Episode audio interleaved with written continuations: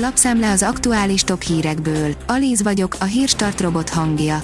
Ma május 15-e, Zsófia és Szonya névnapja van. 50 éve milliók haltak éhen a mostanihoz hasonló élelmezési válságban, írja a G7. A 70-es és a 2000-es évek válságtünetei most is visszaköszönnek, túl sok a párhuzam ahhoz, hogy optimisták legyünk. A 24.hu oldalon olvasható, hogy vörössé válik a hold ma éjjel. A jelenség magyarázata, hogy egy-két évente pontosan egy egyenesbe esik a nap, a föld és a hold. A Telex írja, Texasban mostantól bárki beperelheti a Facebookot és a Twittert, ha úgy érzi, hogy cenzúrázták őt. Az erre vonatkozó törvényt tavaly blokkolták, de egy szövetségi fellebbviteli bíróság szerdán feloldotta a tiltást. A tehipari érdekvédő szervezetek már fellebbeztek is a döntés ellen a legfelsőbb bíróságon, de nem biztos, hogy sikerrel is járnak majd. Fontos döntés a szólásszabadság határairól. Az Index írja, ha mozgássérültként megy a mozgás, akkor nincs lehetetlen. A Normafa iskolában jártunk, ahol kerekesszékes gyerekek tapasztalhatják meg a száguldás élményét. A hírklik szerint már nincs élet a sajóban. Három hónapja megállíthatatlanul ömlik a szennyezett bányavíz a sajóba, lényegében kihalt a folyó. A Force szerint gerendai, nagy autóval járok, sok húst teszem.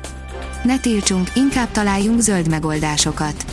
Ahogy azt korábban is megírtuk, Gerendai Károly néhány hét ismerettség után kisebbségi tulajdonosként szállt be az ökotudatos termékeket, köztük a Clioneco tisztítószereket gyártó Bibo Franchise Kft-be. Az m4sport.hu oldalon olvasható, hogy x a Rómával a sereghajtó Velence.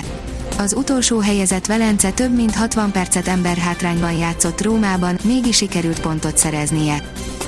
Az Autopro írja, nem mondtak le a hidrogénes teherautókról. Hiába a potenciál, a hidrogénes hajtás még nem terjedt el a tehergépkocsikban. Ennek ellenére nem mondtak le a technológiáról a vállalatok, és most arra beérni látszanak az első eredmények. Megvan, ki Biden budapesti nagykövet jelöltje, írja a Hír TV. David Pressman jelöli Joe Biden amerikai elnök a budapesti nagyköveti posztra, közölte a Fehérház. A rangadó szerint Luandowski jelezte, hogy lépne a Bayernből. Jelezte a klubnak, hogy nem hosszabbítja meg a szerződését, és abban bízik, sikerül olyan megoldást találni, amely mindkét fél számára jó. A privát bankár írja, számos orosz titokban segíti az ukrán menekülteket.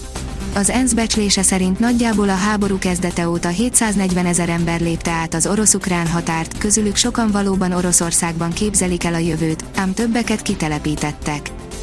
A 24.hu oldalon olvasható, hogy Djokovic ezredik győzelmével jutott döntőbe. Az Open erában rajta kívül csak négyen jutottak el az ezres álomhatárig. Djokovic karrierje ezredik győzelmével jutott be a római döntőbe, írja az Eurosport. Illusztris társaságba került a mai napon Novák Djokovic, miután megszerezte karrierje ezredik győzelmét az ATP túron. A szerb teniszező a római salakpályás torna elődöntőjében Kasper Rúdot verte 6-4-6-3-ra. A világ első ellenfele a holnapi döntőben majd Cicsipasz lesz, aki korábban Zerevet búcsúztatta 4-6-6-3-6-3-ra. A kiderül oldalon olvasható, hogy erős hidegfront érkezik a jövő héten. Kedden észak, északnyugat felől markáns hidegfront éri el hazánkat. Hatására jövő hét közepén jelentősen visszaesik a hőmérséklet. A Hírstart friss lapszemléjét hallotta.